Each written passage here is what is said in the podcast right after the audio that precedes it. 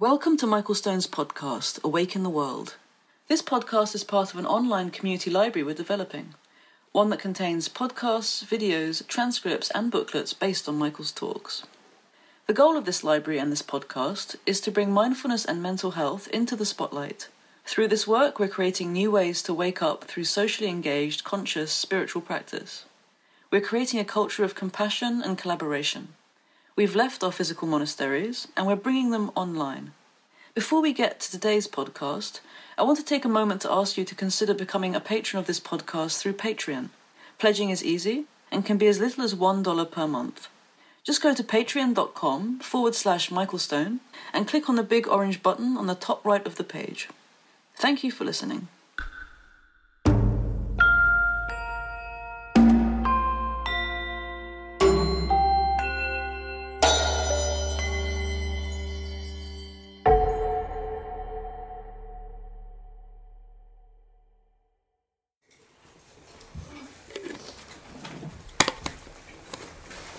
Good evening. It's nice to see familiar faces and a few new faces tonight. And also, just I want to remind you that if you're new here and uh, we haven't met, uh, please introduce yourself at the end of the class so that I can uh, know who you are.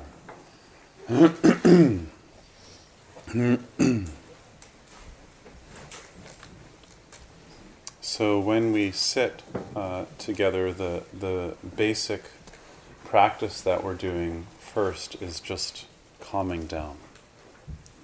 And I don't know about you, but this time of year for me, uh, it's really important that the focus of my practice is just uh, staying settled and taking care of any part of my mind that is uh, busy and urban so that I can live in this uh, environment um, in a way that's helpful to this creature and to other creatures.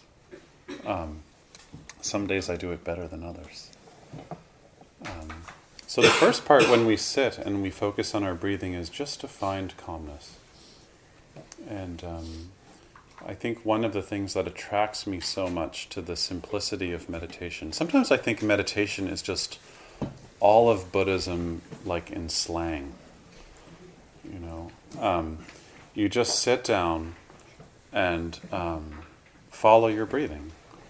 And from that place, we start to see our own mind. And the only way we can start to see our own mind, and I'm not talking about knowing about your mind or analyzing the mind, um, is first just to have some calmness, to be able to really, to be able to really see. Um, and then, second, once we can start to calm the breath and calm the nerves and calm the body, um, then starting to just let the mind, the chitta, rest in its natural state.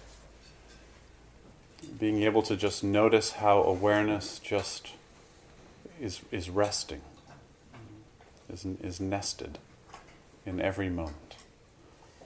And then I think once that happens, it becomes easier for us to start to not really have an object in our meditation practice. And to be able to really just literally and also figuratively or psychologically to just sit with what's going on. So once we can, you know, come back to the breath and have that as an anchor point, um, to then let whatever shows up in awareness be an anchor point, and to really open to what's actually going on um, in awareness. And so I like to think that all practice really is is just taking an ideal and making it real. That's what that's why I like this term realization. Because realization it just means making it real. Making our ideals real. And I think a lot of us have ideals of generosity and ideals of kindness, and um, and uh, we don't really know how to make those ideals real in our life. And and this process of what we call waking up or realization is making it making it real. And there's all kinds of ways we can do that. I think the first way we do it, and what we really love, uh, I think, for those of us who, who meditate, is silence you know, really valuing silence. And um, some people often say, you know, how, how it's sad how kids in downtown areas grow up not really seeing the stars, you know. Um, but what about all the adults who've never really experienced silence? I'm amazed sometimes, just you know, when people are applying for a, a, silent retreat and it's their first time, how they describe how they've never been silent more than, you know, two hours. You know? And silence not just talking. Um, it's also just like letting the body start to feel silence. And paradoxically, maybe the other thing we really value um, in this practice is conduct and communication. So, on the one hand, being able to be still and to be quiet, and on the other hand, really being able to, to communicate. And communicating is, is hard. You know, how many of us, like, really the place we mostly get stuck in our life is communicating? I don't know about you, but for me. Um, also, the way we communicate with ourselves. I have a funny job because, you know, I, like part of my job is to sort of be here and be nice to everybody,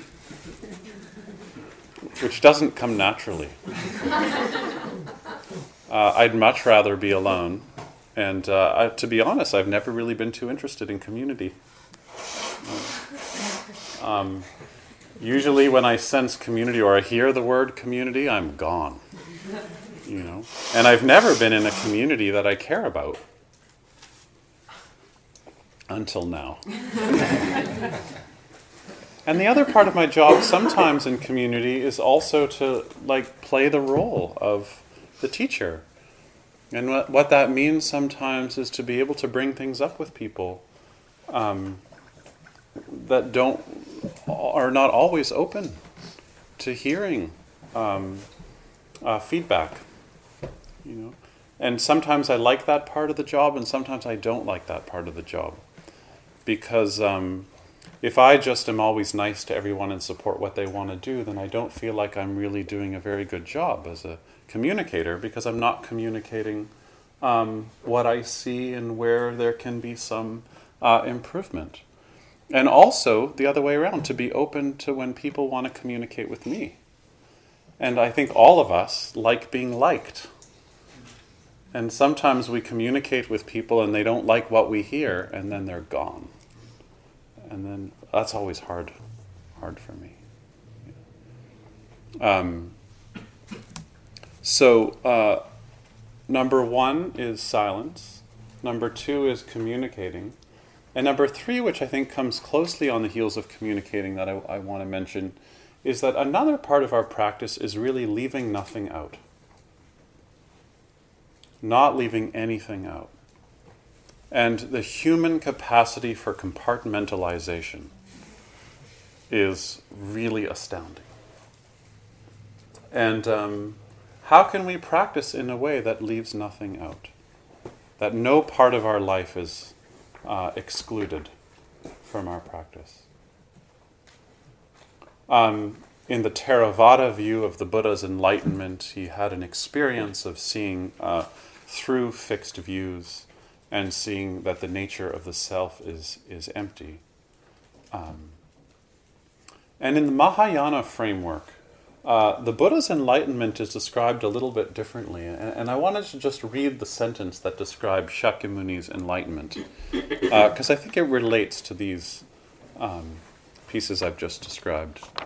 Uh, here's the sentence Shakyamuni, Buddha, saw the morning star, realized enlightenment, and said, Now I see that all beings of the great earth have simultaneously attained the way. It's kind of puzzling, isn't it? Now I see that all creatures in my awakening have simultaneously woke up. So, in a way, the Buddha is defining himself as that moment as being all creatures. It kind of begs the question, you know, who, who wakes up? Um, Dogen really liked talking about this. And in the Soto lineage, a lot of us have studied Dogen, especially this past summer. Um, and after Dogen uh, comes along, uh, another teacher comes along that really uh, sets the, the kind of platform of that lineage named uh, Keizan. And actually, what Keizan is so well known for um, is uh, writing a lot about himself, writing a lot about his own personal experience. And um, I want you to hear how Keizan responds to this. Um, he writes a poem for the Buddha, which is another way of saying he writes a poem for all of us. And the poem's only two sentences. Uh, here's how it goes One branch from an old plum tree extends splendidly. Thorns become attached to it in time. So, this old plum tree. Does everybody know what an old plum tree looks like? Or just pick any tree in the yard right now, the linden tree, you know, and all the leaves and berries falling off of it now, and it just extending splendidly. And I think we have time where our practice is like this, right? It's bare bone, it's skeletal practice, it's really simple, and it extends splendidly. And sometimes we even show people, look how splendid my practice is. or we feel in ourselves, look, our practice is splendid. And then this next line thorn, thorns become attached to it in time. In time, the thorns grow on our practice. Sometimes we get a little too comfortable. Or as uh, the Buddha said, sometimes the house gathers dust. And who here doesn't have a practice that has thorns? I know you're freaked out to put out your hand, but I think we all we, we we also grow thorns in our practice. It's the human way. And hopefully in this process the, the thorns actually become a practice. And how we meet the thorns is basically right when they start. When we have a consistent practice, we learn how to witness our mind. And sometimes it's so simple as saying, Master, are you awake? Yes, yes. Really awake? Yeah, yeah. Okay, yeah. Don't get fooled. Not now, not ever. Okay. This is a practice we've been working on for the past couple of weeks.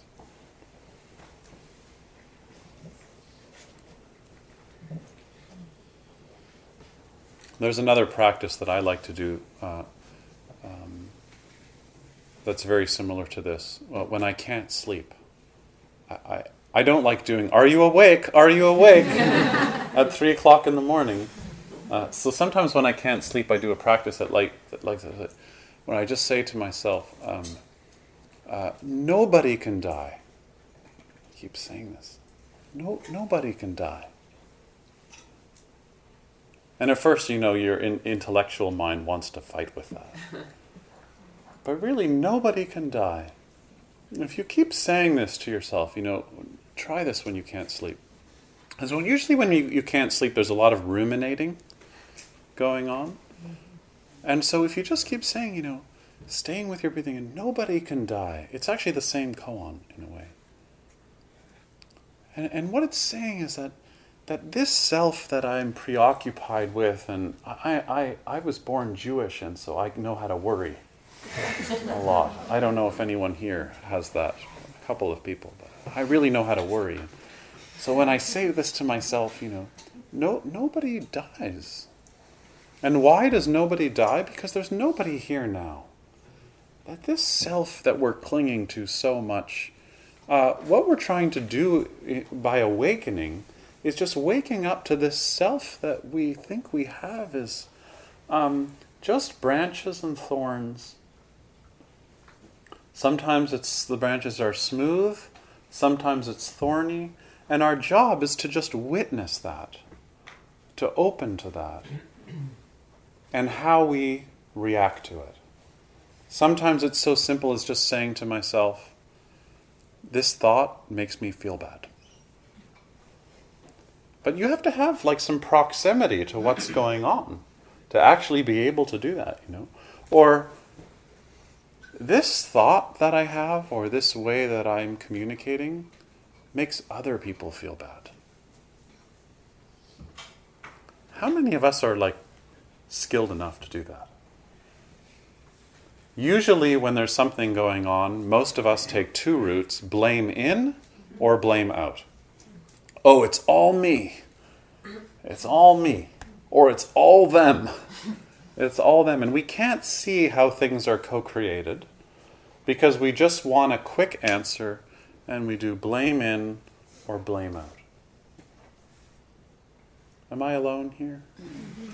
so when we say, Master, Master, it's the same as saying, nobody can die. And I don't mean to use this like, you know, to go to war and, and slay people. It's just their body. the self is just a construction, and, you know, a little napalm is, you know.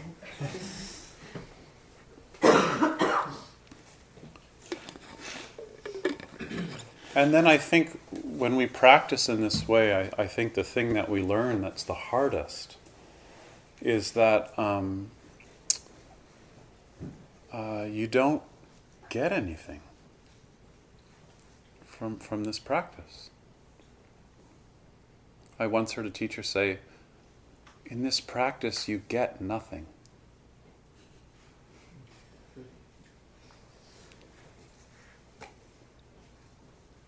You get nothing. One monk said, Many people go fishing their whole lives without realizing it's not really fish that they're after. I actually think this is literally true. Like, I think a lot of people go fishing to, like, spend some time with their son. You know? And they need a lot of stuff in order to do it. They need a little bit of killing and some worms and some blood and sharp knives.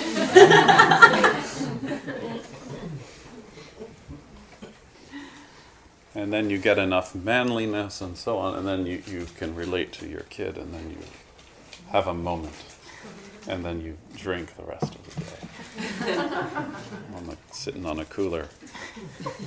Many people go fishing their whole lives without realizing it's not fish they're after. So, another way of saying this is practice is not about getting anything.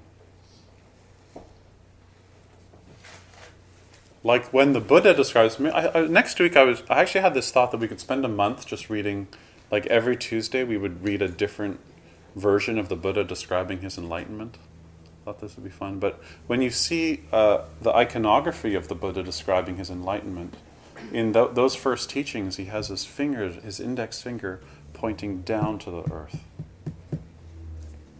That this is what we're waking up to. That you don't get anything. Is that a little hard to swallow? Can you really hear that?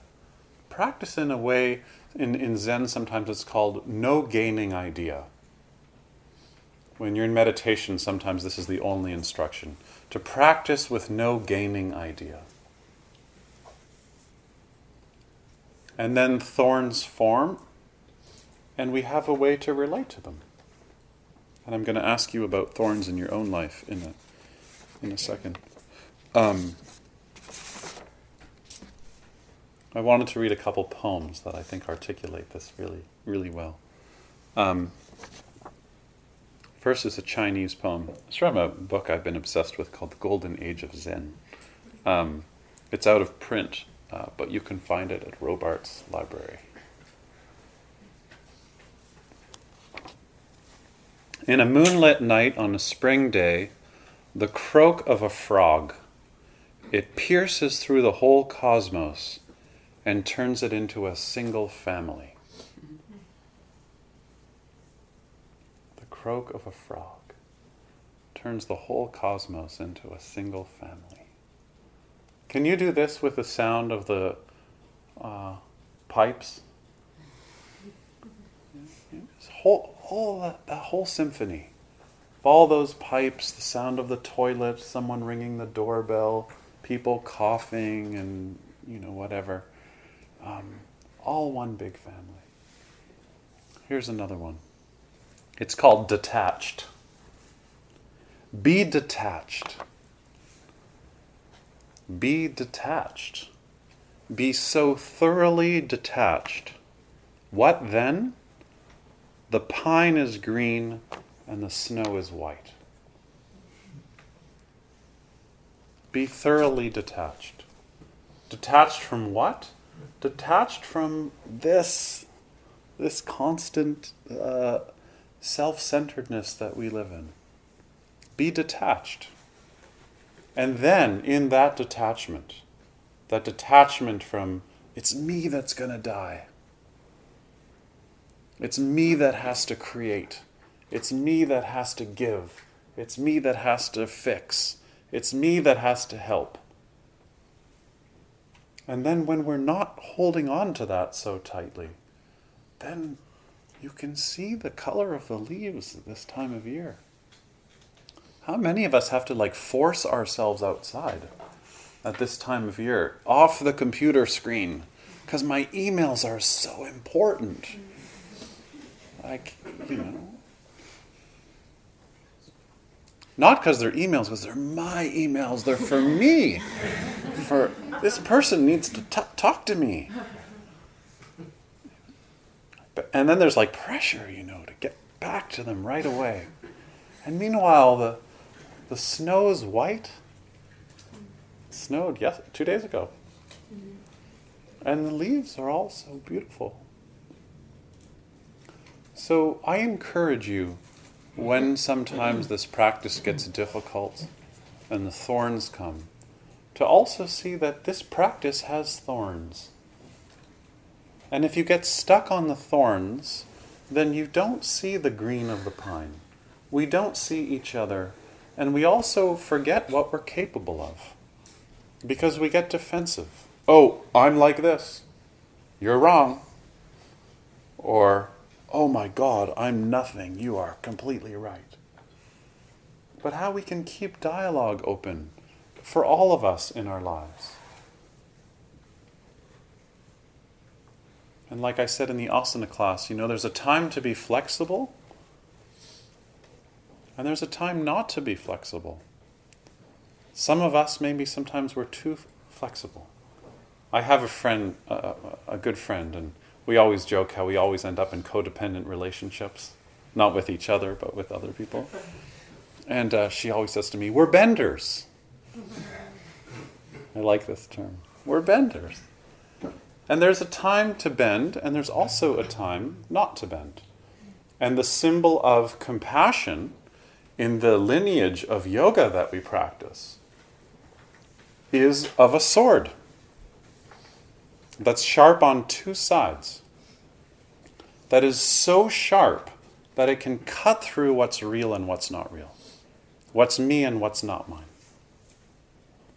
blame in and blame out. And, and, and it's a sort of discernment. And this is actually, I find this a great symbol of compassion. And you, some of you also might know that one of the ways Avalokiteshvara, the Buddhist deity of compassion, manifests is as Manjushri. And Manjushri is always leaning to one side with a sword twice the length of his spine. This kind of, and usually curls and kind of like Jewish hair, you know, and a big sword, you know. And this is the sword of compassion. And uh, I think a lot of us, we like to think of compassion as so soft, nice. Sometimes there's a place to, you know, be strong and to, and to call things. And then to also meet that when people do that with us.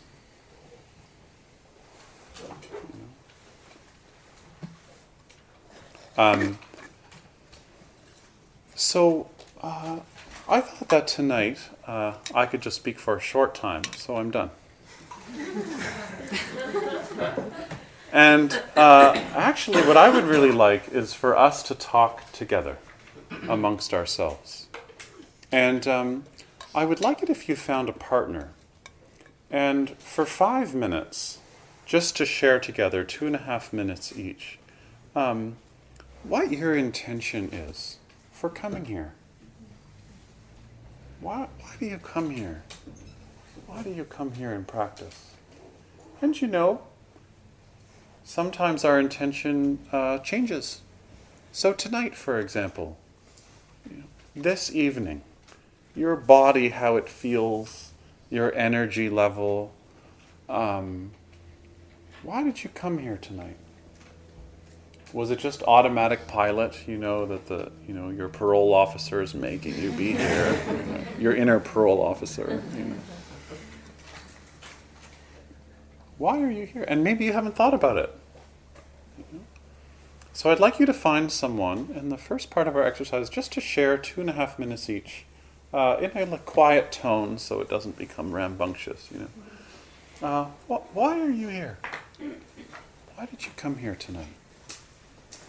Okay, so find someone who looks uh, friendly.